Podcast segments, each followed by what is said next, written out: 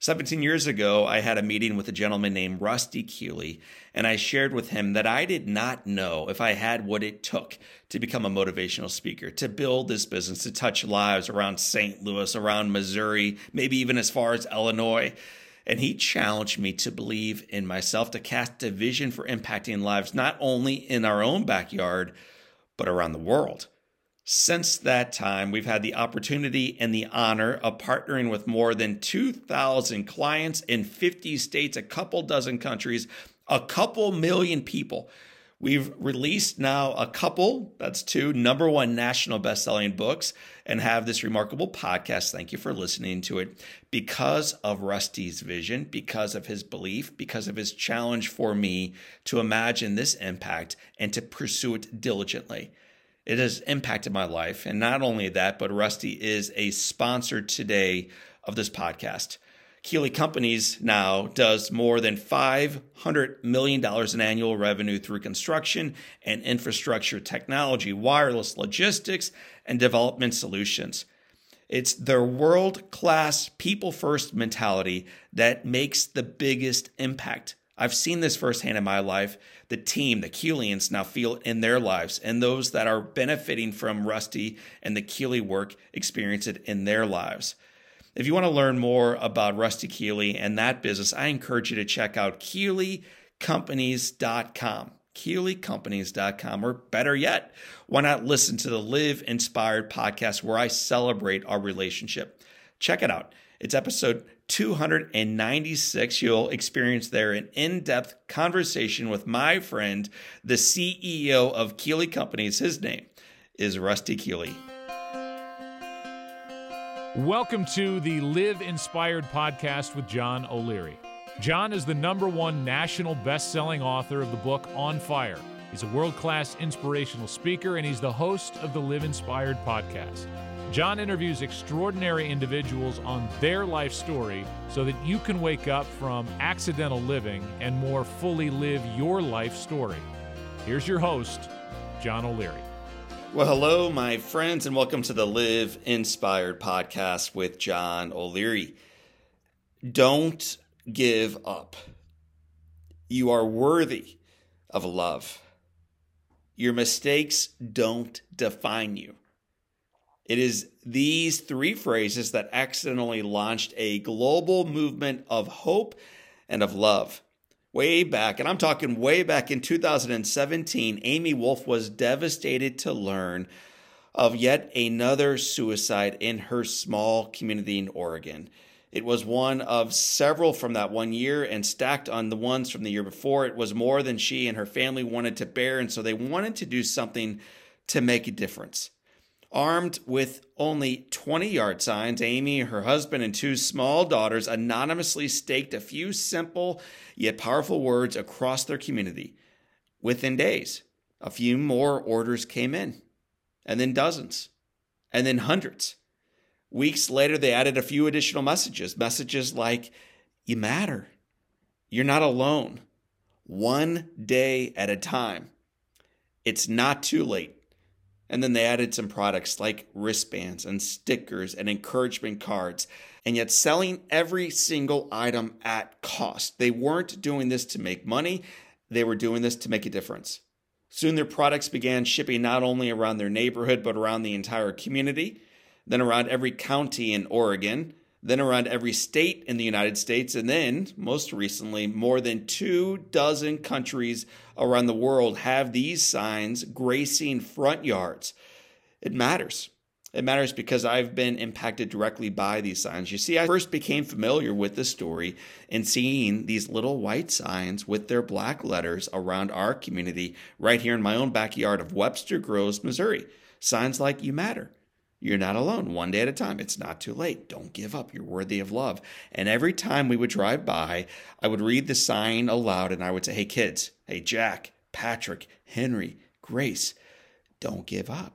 You're worthy of love. You matter. And it was an opportunity to share grace, to share connection, to talk about things that mattered as we drove to school, drove to the grocery store, drove to a practice, drove around life, reminding my kids that they are invaluable the little things in life aren't my friends. Let me say that to you again. The little things in life are not. We're going to have today the mastermind of this global movement that began with three simple signs in her small town with no expectation whatsoever that anyone ever outside of that small town would ever hear of these signs, see these signs, or be impacted by these signs. Her name is Amy Wolff. She's got a remarkable story. She's got a remarkable upbringing. She's been through the ups and downs that all of us have in life. It's a story of heartbreak, of redemption, of overcoming, of faith, of love, and of the fact that the little things in life aren't. You're going to love Amy Wolff. You're going to love her story. So, what I'm going to encourage you to do right now is to grab a piece of paper, grab a little journal if you have that nearby, grab a pen, open up your mind and your heart, get ready to take some notes, and welcome to the Live Inspired podcast. My newest friend, and now yours, her name is Amy Wolff. Amy Wolff, honored to have you on. Welcome to Live Inspired with John O'Leary. I'm so, so honored to meet you. I feel already very warm and that you are just authentic. And I'm just excited to have a conversation today. Well, and the conversation today, I thought it would be primarily around yard signs. Who As knew? you heard in the introduction, uh, it's changed my life. It's it's changed so many other lives. And when I found out who began the movement, I'm like, how cool! Let's bring her on and talk about it. Yeah. But in reading your story and in hearing your journey. This is, yeah, it's about yard signs. Yeah, it's about the impact. Yeah, it's about doing little things well. But you've got quite a story to unpack. And I'm excited to share part of that with our listeners today. So, Amy, why don't we begin with where you are right now? When you meet someone at a grocery store and they say, Amy Wolff, hmm, what do you do for a living? How do you Well, I- respond to that? I have two answers. One is, well, you know how a lot of people feel uncomfortable with public speaking or presentations. Well, I own a speaker coaching firm that gets hired by companies to equip their people to present more confidently and clearly so that we're less afraid, we're more influential and have more impact or sell more products or whatever the outcome might be. That's my day gig and no one knows about it because it's not in the news. Right now yard signs are. So if people know me under a different context then you know how we all suffer with dark days losing a job losing a loved one depression anxiety. Well i heard of needs in my community and i stuck kind words on yard signs. And now it means i run an accidental global movement of spreading hope and love. The results are that people are encountering hope unexpectedly and it's just enough to stir courage for the next right decision in their life. Boom. I mean, we could drop the mic and say, okay, on the next week's podcast, we'll be talking about. But I, I want to hear how we accidentally begin a global movement of hope and of encouragement, of love and togetherness and unity, and all these beautiful terms that sound so trite. kind 100% And yet it's working. It's doing what it was intended to do. So I, I rather than talking about the signs, yeah and the phone calls and the chance encounters, I want to back up even farther than that. I want to Mhm. learn more about your family of origin. In reading your book, I feel like I look up to your mother and father. So would you Yeah. just begin by bragging about your? Oh, are you yes i would love to yeah i grew up with uh, very active involved affectionate parents. And in the book you hear how they didn't make me earn their love and i also knew i couldn't lose it. As a rule follower instead of making mistakes and feeling like i might lose it i had convinced myself deep subconsciously somehow that i could earn it that i can follow the rules and i could get good grades and i'm actually deserving of Right. it.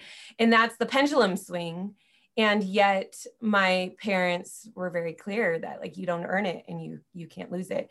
So that was huge in my childhood. I grew up with a, a brother who he was older than me about four years older jeremy and really kind of typical childhood with a very loving home. My mom is a pastor which is interesting and my dad is a businessman and they are my mom's outgoing, my dad's reserved, and I'm just right in that sweet spot in the middle. I'm task oriented. I help run the business with my father. I'm very relational, like my mother. So I'm a byproduct of both. We're going to talk more about your mom and dad here shortly as we go through some stories Yeah. that changed the arc of your life. Mm-hmm. Talk about Jeremy. For those of us lucky enough to be raised in a family where we had others around us, whether that's a cousin who was there all the time or a mm-hmm. sibling that you got to literally be raised next to and with, you certainly looked up to your Jeremy. Yeah, I did. I, well, we fought a lot uh, st- you know, typical. That was normal. And then, yeah, then in the summer of 1998, we went to the same church camp where I was going to be a freshman, he was going to be a senior, and now we're socially at the same camp for a week. And I remember thinking, ew, all these girls are flirting with him and getting, and then like shouldering up to me, his younger sister. And I remember thinking, I think, is my brother kind of cute? Maybe he is cute and we just fought a little less. We had that camp experience. And about a couple weeks later, we were going swimming on a Sunday afternoon after church with friends at a local lake. And it was just me and a friend and his older friends that went out. He went swimming, got tired, tried to turn back to shore, and got fatigued quickly. I heard the commotion. I walked to shore. I see him. I holler at him encouragement and he hears me and we make eye contact, but it's just deep and he's tired. And so finally, for the last time, he disappeared under the water and I watched his air bubbles come up to surface and panicked. We called 911, strangers tried to jump in the water to help. And, you know, John, I was moved watching and hearing and learning of your story because my mind immediately went to your brother. Yeah and that your brother could save you and I couldn't save mine. And at 14, I had to learn a really hard life lesson. Like, what do I really believe? So I grew up in a family of faith. So does God really exist? Two, if he does, is he just mean? Hmm.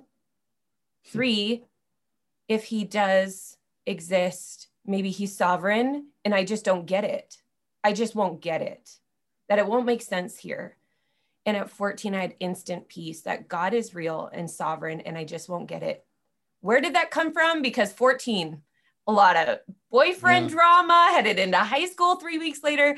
I mean, I had a very typical life in that sense. And yet, this deep burning desire make my life count. I mm. don't know how many days I have left. And like you, at a young age, very keenly aware of how fragile life is five years ago, I'm speaking in Albuquerque, New Mexico to a group of business owners, big wigs, man, successful ladies and gentlemen. And at the very end of a three and a half hour leadership session, one of the gentlemen comes up to me and says, Can I have a few minutes of your time? Absolutely. So we go outside. He's probably in his early 70s and he just starts weeping.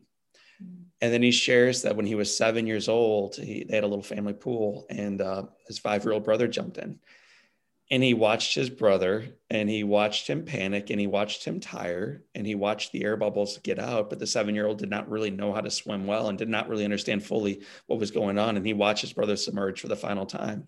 And he says john it, it has haunted me for the last six and a half decades seeing my brother slowly pass away in front of me, not being able to do anything for him. I'm, I'm curious when I read your book, when I read that story of your Jeremy and you on the shore and you watching him and the inability to move and to act and to save, how has that affected you as a mm. 14 year old?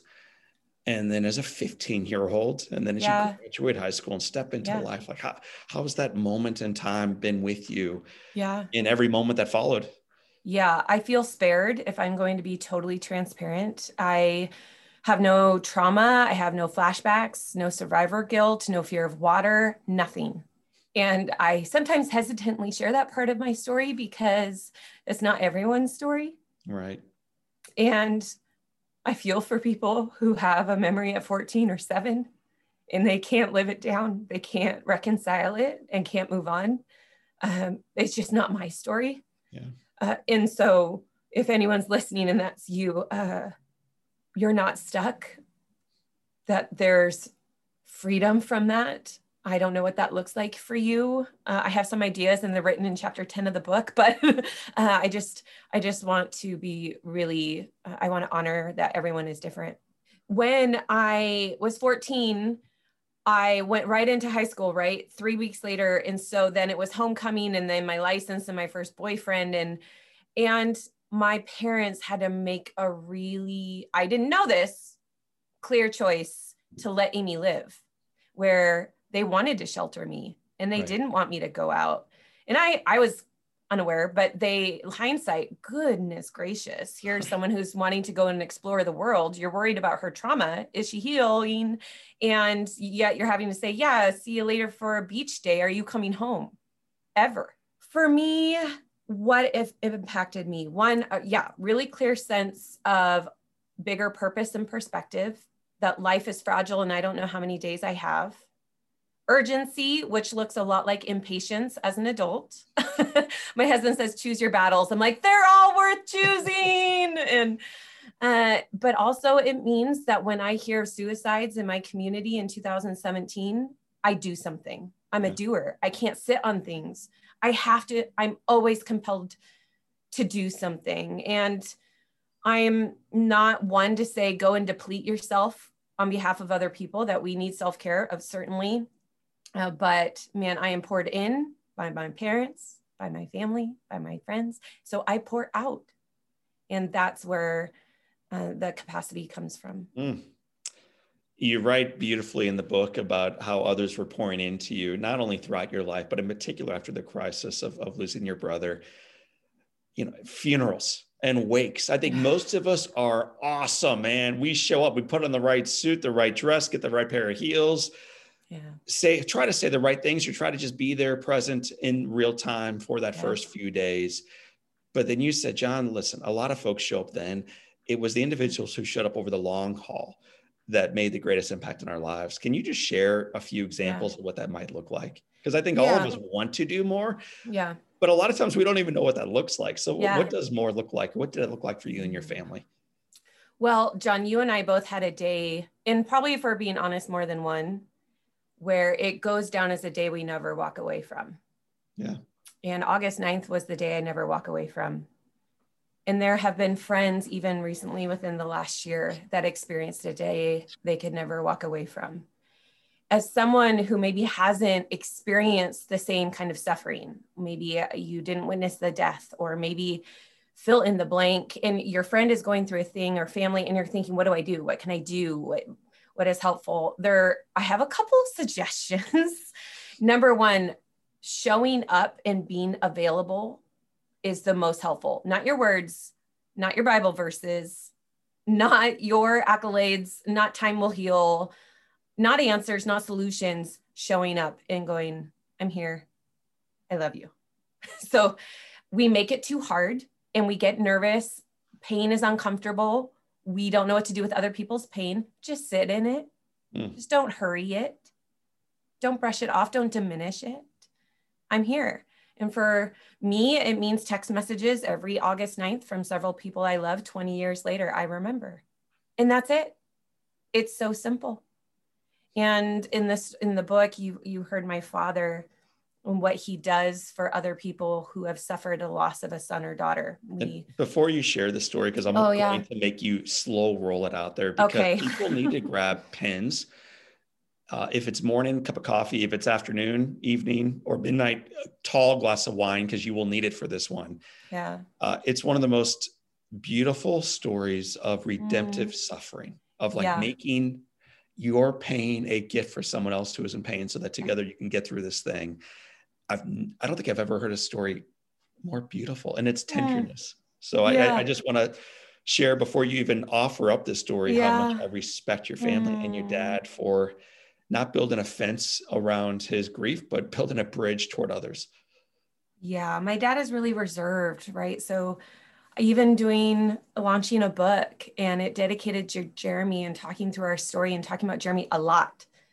Uh, I often wonder if he listened to all these, if it hurts him a little.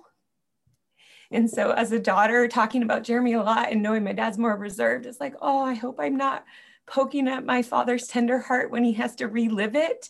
Hearing all my interviews, um, but he's he's so supportive. He's just wired differently than me. I process out loud and I want to share, and he just holds really close the wounds and the stories, which makes what you're about to hear even more remarkable about him every summer we know that there will be drownings at a local lake and river. Yeah. They come. We can almost feel the tension rising in us in the spring as it warms up here in Oregon because we know it's coming. And when they come, my dad chooses to wait a few months. He finds their contact information of these strangers and he and eventually sends them an email. And I, the, the email is really simple, essentially us two. I'm so sorry. But what he also does is offers a gift. When Jeremy died, about a month later, a high school friend and I were sitting at his gravesite doing homework. and my friend said, We should put a journal up here so people can write in it when they visit Jeremy. And she brought a journal and people started writing in it letters to Jeremy, letters to us, his family, processing out loud their own struggling. And pretty soon we realized this has been a healing tool. So my mm. dad is a woodworker. He makes beautiful things and he made a wooden box. And he had Jeremy's name engraved in the top and he made it waterproof. And at Jeremy's headstone, a couple miles from this Don't Give Up office, there is a wooden box, and in it is the beautiful handwritten notes from friends, strangers, family, writing still 20 plus years later in this journal. And so every family that he comes across who has suffered in a similar way, he makes them a box and he engraves their son or daughter's name at the top. And he, I don't know if he's ever had someone say no. I don't think he has. I remember sitting just a couple years back in the family room of a family here in town who lost their son in a drowning accident. We didn't know each other and we're entering the deepest wounds with each other. And my dad is weeping, handing them the box. Mm. And, and it's and it's and it's brave because he's choosing to stay tender.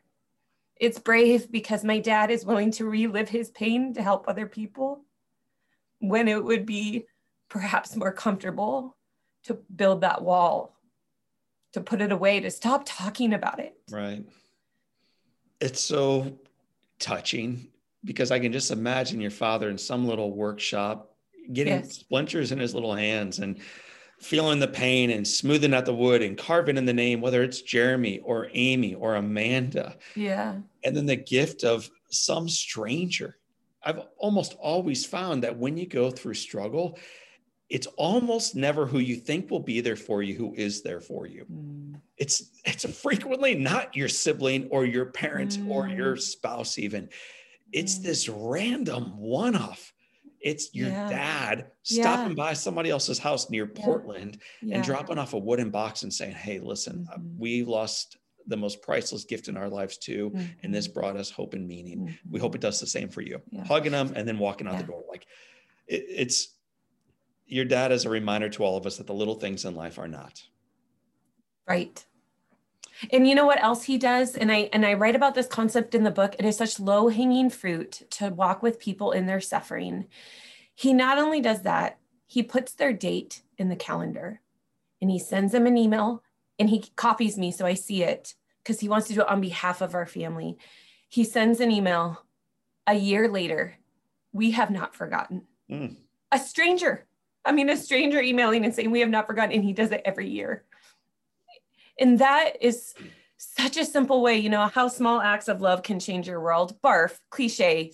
I mean, really, truly, except, except if we show up for each other, if we stay tender, if we offer our pain as empathy to others, as a gift, then I think we can change through love, through people feeling seen, through healing together, linking arms, not doing it alone, recognizing this life sucks sometimes and we don't get it. And I will sit with you through your pain. Man, imagine if everyone felt that. Imagine. Well, and it seems impossible. So we just turn our backs and get yeah. busy again doing the unimportant. But the way you do this work, and I have a picture in my office the wall behind us where the camera is hosted is uh, all my podcast guests and amy your picture will be up there shortly ah. In front of me in front of the camera this is my family. This is why i do the work that i do. My wife and my four babies my parents my siblings our grandparents. I love those guys. That's why i do what i do. But over to the right of the video. These are the individuals throughout history who quite literally changed the world. And we can go through one by one but the one that shines at me right now, Mother Teresa. On the day she died, her little organization was taking care of 30 million orphans. Like that's 30 million little kids were taken care of because one woman on a train made a 90 degree turn toward India, to- toward the least among us, and changed the world one life at a time. And so the movement you're referring to, the reason why we typically don't step into it is because it's impossible when we think about the macro. But when we think about the micro, remembering one anniversary, sending out one tender note, sending out one wooden box, offering one evidence of love, that's how it's always been done. And so there's reason to believe that we too can change the world. And Amy, I'm going to fast forward a little bit through high school, th- through prom, through college, through your first couple jobs, through mm-hmm. Rwanda, where we could spend a lot of time, mm-hmm. and move all the way into spring. I think it's April 2017. Yeah. You're at a family, kind of a small group gathering, kind yeah. of a Bible study, book yeah. study with a couple friends, a couple kids. Yeah. Talk about how that experience began this movement that indeed would change the world. Yeah. My friend Mark is a biology teacher in our chit chat before we we normally discuss and go through a book. Before our formal discussion, we were just talking and he said you wouldn't you wouldn't believe the suicide rates right now in our community. I don't remember the number.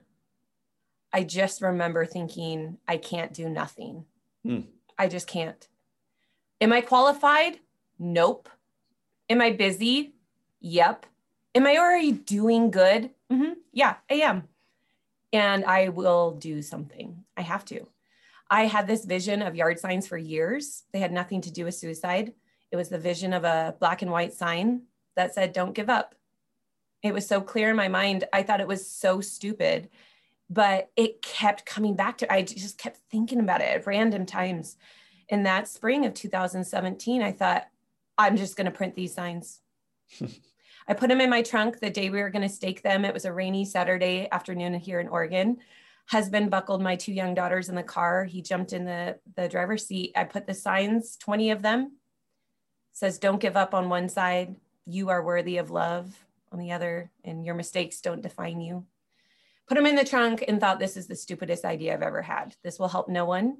This is actually embarrassing that you thought you could help but I'm really frugal and it was $140 and that was a lot of money to ask. So I'm like, in the trunk, let's do it.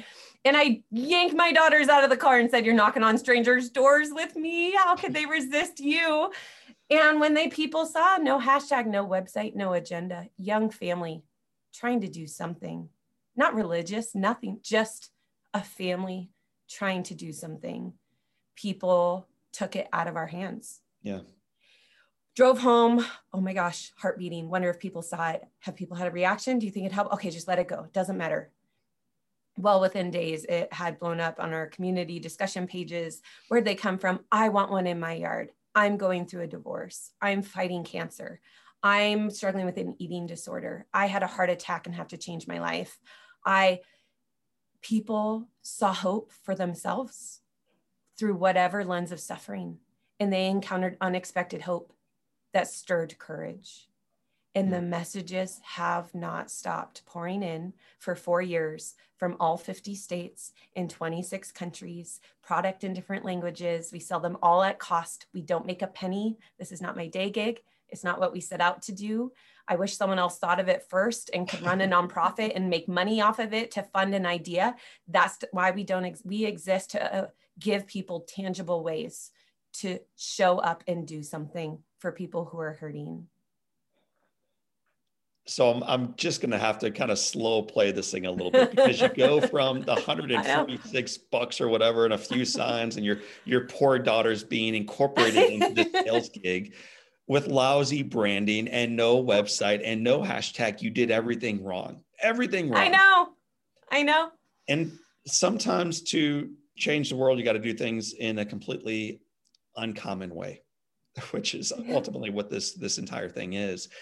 You you, you post online in, in May, you get a few more requests, a few more requests, yeah. a few more requests. Eventually, you know, you're busy. When you go on a vacation, you wisely take your phone and turn the thing off for yeah. six days. And on yep. day seven, you know, day seven, you turn it back on. T- tell me what happened. Yeah. Much needed vacation. Hawaii had never been, first big vacation with the family in the condo, 10 p.m. at night, the night before we leave. And I've been real good. It was my seven day Sabbath. It was no phone, no work, no social media, no emails. And as a doer, that's actually kind of painful. It's not necessarily fun. It took me a few days to not to get out of my head. But 10 p.m. Thursday night, friend texts me, we tried to fulfill the orders, but we ran out of product. what? I mean, we were getting a couple orders a day. So I was only gone five, six days. What's going on? I decide to jump into the emails just to see what the heck they're talking about. And there are hundreds of orders. What? And then I found this email from a guy, Colby, out of Seattle, Washington. I know he ordered signs to put on his daughter's school property. And I get an email from him and it says, Good morning, America is trying to reach out to me. I don't know what to do. Please call me. I know you're on vacation. And I thought, what? Why are they trying to get a hold of you? An article about him went viral and they people were starting to ask, well, where did his signs come from and found us. That night, I scrolled through media requests. Hey, we want a press kit. Do you have a press kit? Put on my to-do list, Google what a press kit is. and in the airport the next day, I took and I scheduled my interviews at the airport the next day, and my world exploded. Washington Post, all these big national platforms. And this is with no marketing, no PR, no branding. You'd have to Google what on earth are these to find us. And it exploded in the most beautiful way. A month later, it meant a literary agent sent me an email and it had one sentence in it. I think it was super short. Saw an article about your movement. Have you thought about writing a book? And here we are, 2 mm-hmm. almost two years later how many signs have moved through that little office that you find yourself hanging yeah. out in? Yeah, you say this is your storage room. No, it's not. It's the whole office. It's such a small ship being run over here. There's three of us that process orders once a week. So we're in here every other day. I mean, it is just so it's so funny when people go, wait, what? You don't pay yourself. There's just three of you. You're in Newberg. What is going on? I don't know, friends. John, I don't know what I'm doing. we are responding to what people want, is what we're doing. And we're just letting it come. I know you've shipped to 50 different states several dozen countries. Do yeah. you have any idea how many signs in total? Oh, we hit a major milestone. We're announcing it this week on our socials that in four years, we just hit over a million tokens spreading hope worldwide. Awesome. I think of that, I'm going to guess around 40,000 are yard signs. Yep. A couple hundred thousand are wristbands, thousands of stickers and car decals. Driving down the road, can you imagine doubting your self worth and seeing in someone's window you got this or you're worthy of love. I mean, it's just crazy the influence of a million, a so, million. I want to go through a few of the signs that you okay. have out there and have you tell me why you think these yeah. words matter. And then after that, I'm going to go through a few stories of mm-hmm. individuals mm-hmm. that you've helped impact mm-hmm. without even ever meeting them physically just i mean i just think that's so cool. Like that's the ability of our lives to elevate and impact and inspire yeah. someone else that we may not meet this side of eternity. So let's begin with probably one of the very first signs. Yeah. Don't give up. Yeah. it was the original the og i knew that was the message that was what was in my mind's eye for so many years. I think because when jake and i met in high school. We were on and off, my husband, on and off, really dramatic, not sweethearts. And then we finally got married. And everyone, big, big sigh of relief from all our friends, like, finally, just do it, just right, commit. Get it over with. Yeah. And we've been married over 15 years now. And they've been hard years.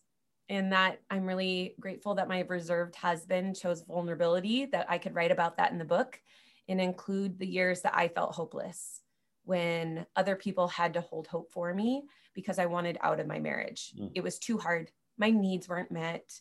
And I mean, there were so many reasons. So the don't give up for me personally came from people in my life who didn't say, Yeah, Amy, yeah, let go. You tried hard enough. You're right. It's all his fault. Yeah. Instead, I had friends say, I know you're trying. And I know Jake's make mistakes. Don't give up. Mm. Don't give up. It's not, it's not the right decision and I'm and uh, that's a brave that's a brave soul uh, to say that to someone. I think we need to be careful about who we speak those words to and when. But that's why I don't give up on a sign. For me, people held me uh, accountable is kind of a too strong word. People stirred up hope for me that my marriage was still redeemable. And it was, and it is, and it's mm. way better. we're still human, but way better, way better. And we're a team. So that's why I don't give up. I'm just going to go through a couple more. And I want to Good. thank you for sharing that story. And also, in reading it in the book, it's so obviously vulnerable for you to write it but if you're trying to stay married, you've also got to run that by your husband. Oh, 100%. Print this thing. So the vulnerability is not only yours to take, but also his. And for you yes. both, you know what? Like everyone's dealing with this. Let's be real. No one has the the perfect Facebook image. Uh, Chris was perfect. The kids were awesome. Hashtag blessed. It's a lie. Life is really hard. Relationships are very tricky. Don't give up. That's it's a great reminder. So tell your husband thank you for allowing yeah. you what about this one? You are enough. You are enough. Ugh. This is good. I actually I don't know if you remember this in the chapter. Each there's a mini chapter about each message mm-hmm. on our signs and why we chose them or what the story was behind it. And this one is interesting because I actually say in the chapter, but you aren't enough, but you are, but you aren't, but you are. I think that message came just from a general sense in culture that says you're not skinny enough, successful enough, rich enough, oh, black enough, conservative enough, yeah. uh, an advocate enough, generous enough. I mean, fill in the blank where people have felt not enough because someone has this measuring stick of how much they truly belong or don't. Mm. Right. And so I think that was just a general motivation was culture was saying all these messages where we're not feeling like we live up to anyone. But the flip side of that is we don't have what it takes to do this messy life on our own. We are enough. We have to do it together. Where you are enough, you don't have to hustle or prove anything. Also, find people to do life with who help you. Thank you. what about this one? I, yeah. I, had to look it up in the translator. Tu veles. Tu ah, veles. Yes, you matter in Spanish. Uh, this, interesting enough, my 10 year old daughter said this was her favorite. And we don't speak Spanish. So I was kind of confused by that. And she said, because anyone could see that and feel like it was for them. And I think she was recognizing people in our community that would feel more seen by offering in their native tongue a word of hope. And so that's You Matter in Spanish. Mm, I think that's so awesome. And I've seen a couple of yours floating around St. Louis on bumper stickers that are in Spanish. And I, I've always thought if I lived in a place where English was not the primary language, and then I saw someone else driving around with a, a, a, meaningful bumper sticker in my native language, how awesome that would be for me. So although I'm thrilled that your little stickers and signs are all over the world in the language of you know of the individuals there, I think there's just something really cool that there's a lot in the language of those individuals, not in English, right here in the United States. John, can I tell you something a little sad? Yeah. We have a variety pack where you can buy a bunch of our signs, uh, all different kinds of messages in a variety pack. And we get asked once a month to take out the Spanish. Well, it reminds you of the reason why you're doing this work in the first place. Well, and, I just I want people to be seen. And although you might feel like, well, there's just not a big population of Spanish speakers. Well, there might be one. there might be one. I don't know. I'm not, I try not to make assumptions. We get some interesting responses from people. I try not to make assumptions, but oh man, everyone everywhere deserves to feel seen and heard. Well, I'll make the assumptions for you when people send things like that your way, it is not a reflection of you or your work or your signs or the mm-hmm. language that they're printed in. It is a complete reflection of them. And candidly, there's shallowness, there's self centeredness, and the arrogance of thinking that one language or one passport or one person has it all figured out. So it goes right back to you are enough. Because the lie is you speak the wrong language, you're not woke, you're you voted the wrong way all this garbage so you are enough and your signs in spanish remind us of that yeah. so keep them coming and uh, please start forwarding those, uh, those no i will not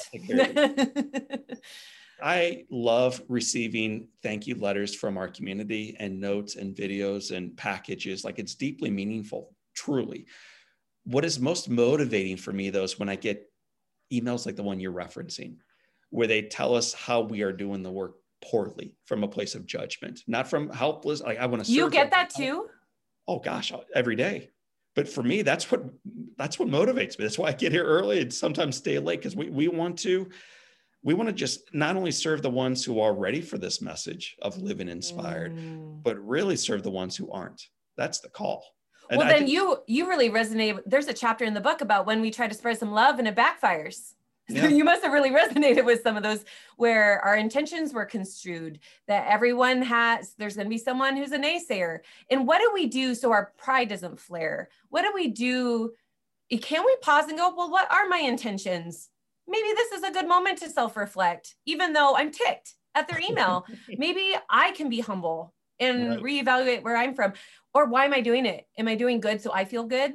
like there's so many questions to ask ourselves, but sometimes loving well, putting yourself out there, taking the risk, doing a good thing doesn't always have this outcome we thought it would. And that's okay. And it's okay.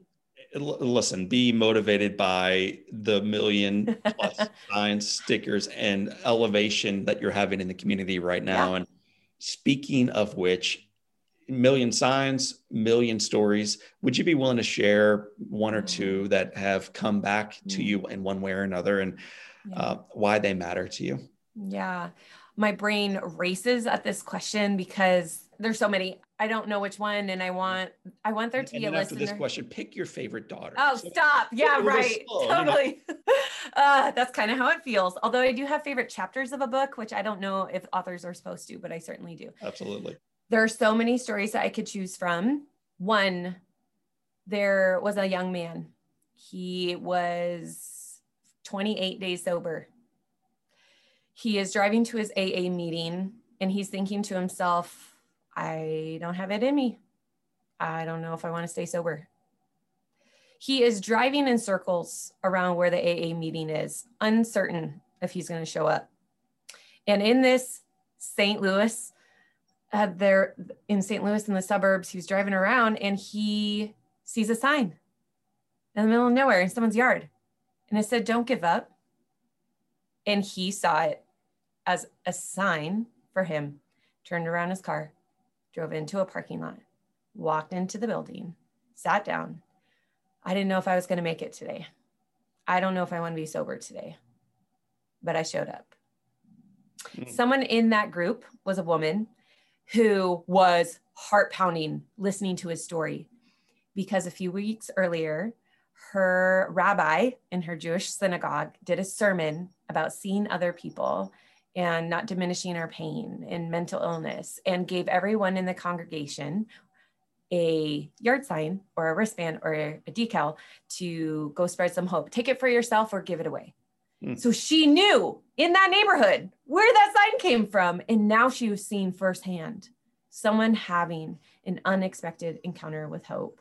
And so the, the chain, John, just the chain, the triggers of this person said a thing, so this person put out a sign, so this person saw it and stayed sober another day. Wild. That's awesome. Do you want more? I could pick no, a thousand. Like, so before we went live from both your book and your website, I copied in like 11 different stories. And I'll, I'll just read the first sentence just so people can understand like what we're talking about here.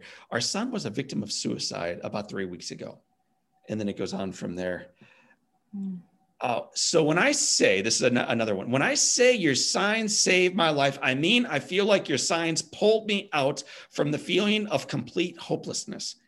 And then it goes on from there. I am a gay man. And never did I think anyone in my family. And then it goes on from there. I have an eating dis- disorder. Then it goes on from there. 38 days ago, I had a heart attack. It goes on from there. I'm obese and I've struggled with weight my entire life. My entire life. This morning, next one, I'm leaving for work.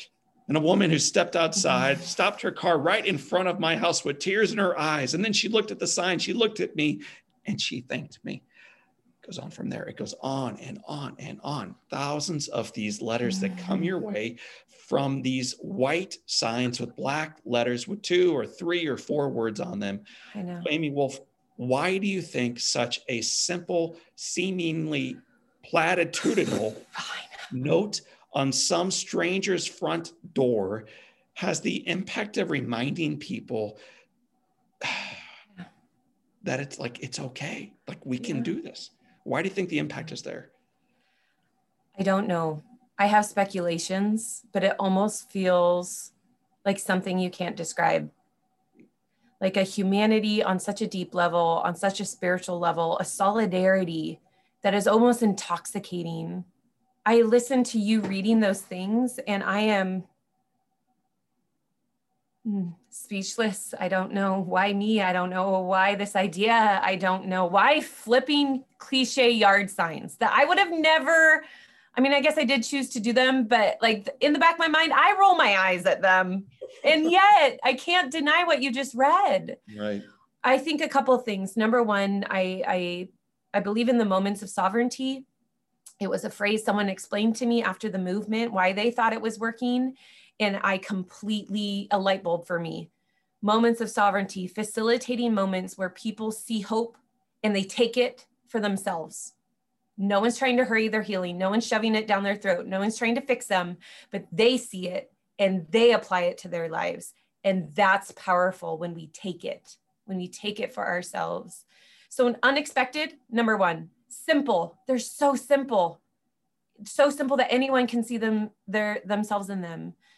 I think the act of that, that someone would want, care enough about anyone driving by to put it in their yard, that people are moved by strangers' kindness. I think that's another one. Do you have any speculations? So you're a speaking coach. You know I when am. your left hand and when to lower your right, when to pause. yeah, I do. And when to act as if you don't know what to say next because you want the audience to lean forward. Like yeah. you know, you know how to deliver messages in an impactful manner. Mm-hmm. And you also recognize that one thing you would coach against, I would imagine, is utilizing platitudes. Oh. Like because it, it's not enough. I say whatever as a speaker, whatever you think people expect you to say uh, on that topic, don't say it Correct. TED Talk, TED Talk speakers, they can sound really cliche over and over again. So if you have this overcoming story and you think, okay, then this is my overcoming TED Talk, no, that's what they expect from you. So what's your other TED Talk? so yeah, totally. So, so I think what you're doing is you're swimming counterculturally in a direction that everybody else would encourage you not to do, mm-hmm. reminding people of what they've already heard and know mm-hmm. and think is stupid mm-hmm. until they mm-hmm. come into a day where they're about to get divorced or they're at their wits end or they're thinking about grabbing a bottle because yeah. they've been to AA for 28 days. It hasn't really made their life better and they're yeah. not sure they're up for day number 29. Yeah. And then they realize, don't quit. You are enough. Whatever else the sign might say. And it's just that little charge they need mm-hmm to pedal on forward toward that Baptist church, walk inside, yeah. sit down, and stand up and say, "Listen, I'm an alcoholic, and I'm day 29 of my recovery forward." So, there's another story I want to share because I think it's really interesting. Just a couple weeks ago on Reddit, which I am now sober from, for I quit. I quit Reddit, but there's a subreddit in Portland, Oregon, where people can join kind of the chat and share stories and ideas one gentleman wrote there and someone sent it multiple people sent it to me. So there's these yard signs in this someone's yard in portland and they are so annoying. I rolled my eyes so hard. Like come on. Fast forward i actually stopped seeing them. I just don't notice them anymore. Well this week something happened in my life. My partner was unfaithful to me. They moved out I am alone. I am disoriented. I'm grief stricken. I'm heartbroken. I'm scared. And I'm waking up alone for the first time in my bed. And I pull myself out to run errands so I don't get in a pit of despair. And I drive by those signs that I haven't noticed in months, that I rolled my eyes at when they first were staked. And I have to pull over because I'm weeping. This is a man. I pulled over, I'm weeping because no one was here to tell me it was my fault. No one was here to tell me this morning that I am worthy of love, but those yard signs did. So thank you to the person who put out the signs that I originally scoffed at and today I needed desperately. Mm. So typically, what people will say after I'm finished completing a seminar, whatever it might be, is John, nothing you said today was new to me which oh what a slight. I, I you know oh, it's all brand new. It's it's it's i created It's it your all. story. I know. they say but you frame it in such a manner where it reminds me of how i can take the next step forward in my journey and how i can make a difference and how we can elevate the life of someone else including the person staring back at me in the mirror. And in the exact same way that is what your signs are doing. And i just think it's so cool. So amy as we get ready to pivot from this story into the live inspired seven uh, I do want to make sure that you have an opportunity to celebrate the book that was released just a couple weeks ago, Yay. and also the site where we can learn more about your signs, your mission, your impact, your outreach. So, what is the big collective website where we can learn Yeah. more about the work that you're doing? yeah, it's don't give up signs.com. And that's the same with our social handles. And then you can find me personally, Amy N. Wolff, on socials as well. The book is called Signs of Hope. I crammed for our conversation over the last two days, read the entire book, loved it, and was deeply moved by it. And not just because of the signs, as you heard in this conversation. It's, it's a beautiful story mm. of faithfulness, of humility, of mm. strangers doing good things for others, and of mm. impacting the world one life at a time. It's a- it's a Mhm. great reminder that the best is yet to come. So, Amy, we ask seven questions of all of our guests. Okay. we're honored to have you here, and I'm honored to eventually get your picture up on that wall behind this camera. Send me a picture when you do. I'll let you know. I want you to take your very best picture and then send it my way. But the first question from the Live Inspired Seven is What is the most impactful book or the best read Mm. you've ever enjoyed? Mm. Seeds of Contemplation by Thomas Merton. Wow. The first thing that came to mind, he's book. What, what Have was you read it? Thomas Merton in that book that moved you? Oh, well, it's a it's a book of faith. It's from a monk. I'm not Catholic, but he said what you think of God is more a reflection of who you are than who he is. And it was a book that I read that sobered this Western church religious experience that I've had, and it sobered it, where God was a mystery, where I can't say, My God would never, and my God thinks this of you, and God is a mystery. And so it, it it expanded my faith. It made me curious and it changed my posture in so many ways. Uh, listen, for those who have never heard the name Thomas Merton, learn more about Monk Merton because uh, his backstory is epic and uh, his wisdom is transformational. yeah yeah. Question number two is what Okay. one positive characteristic or one trait did you possess as a little girl growing up in a small town in Oregon that you wish you exhibited as brilliantly today? playfulness. Just Brené Brown. Why aren't we playing? Why can't adults play? Where's the play? Where's the no agenda? Where's the no outcome? Where's the be foolish look foolish have fun? I think probably many of us don't know what play is like as an adult i have two kids so it forces me a little bit into that play and it's still hard for me so that i wish that if your home caught fire and all living things, including your spouse and your daughters, are out Yep. safe. and my An houseplants to run in and grab one physical item. Ah. What's the one item you would come racing back outside with? when I was at a sleepover as a young girl, my dad and my brother Jeremy were just tinkering, tinkering around making things and chopping wood, I think, because there's a slab of wood that as a teenager, for some reason, my brother took and carved a heart and carved my name Mm. and gave it to me. And I don't know why I kept it because it's a chunk of wood. It's not really pretty. I don't know how it stayed with me all these years. And now it is really beautiful to me. That is so good. Seriously, like we at first glance, you think it's going to be, well, I'd get the life insurance policies and then I'd find my bank account number and my credit cards and car key. Like, but it's almost always a Mm, piece of wood. I know, you know, it's, right? it's the stuff that has almost no earthly value that has such None. profound value to you. Mhm. Mhm. So the next question will probably be as emotional for you to answer, I would imagine. If you could sit on a bench overlooking a gorgeous beach or lake on a perfect day and have a long conversation with anybody, Yeah. living or dead, Yeah. who would you want to be seated next to? Mm. Yeah, I think the obvious answer is Jeremy, but equally for me, if someone of faith, I want to sit with God.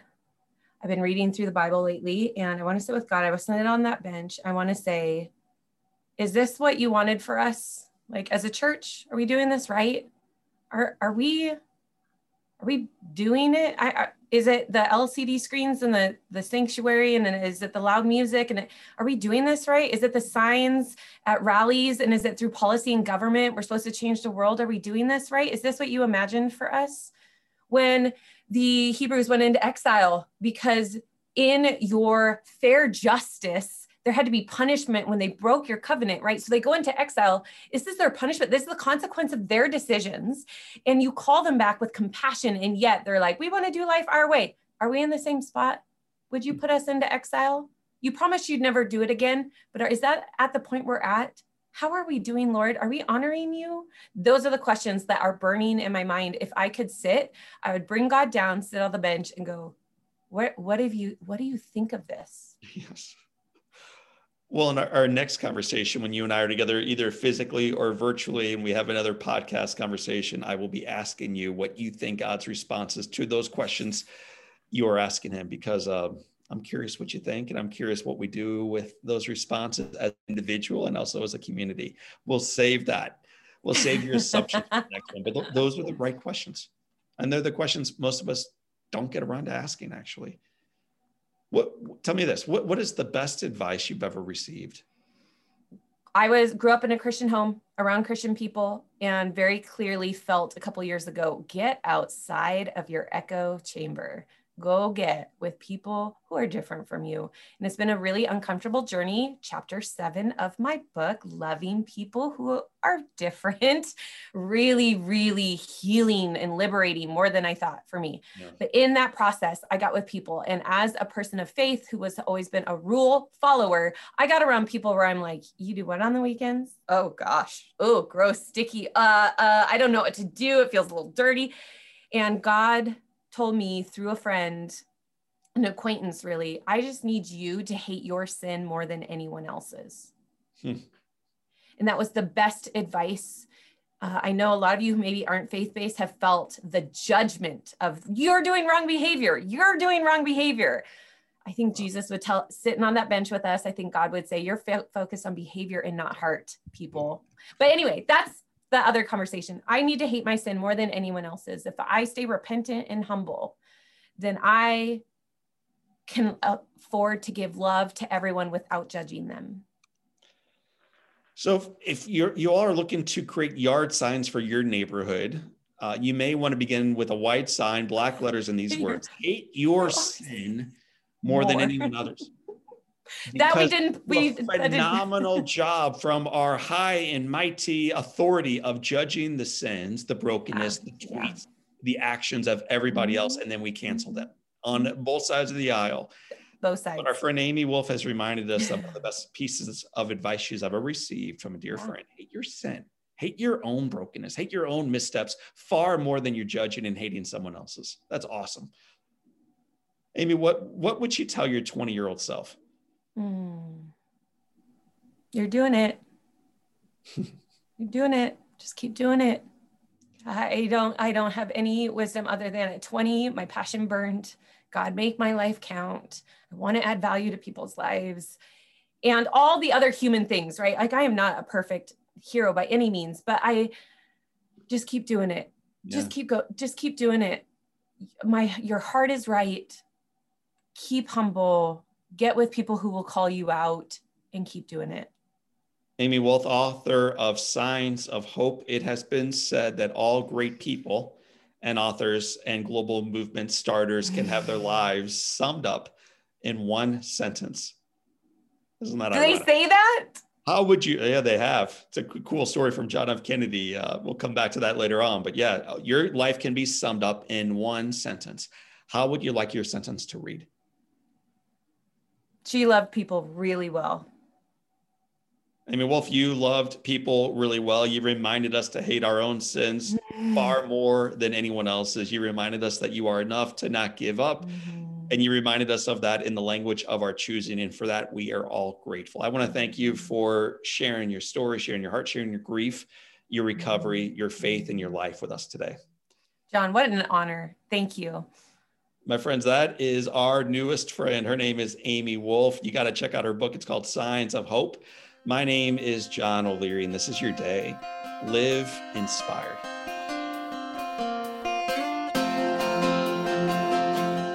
And now, a word from our friends at Keeley Companies.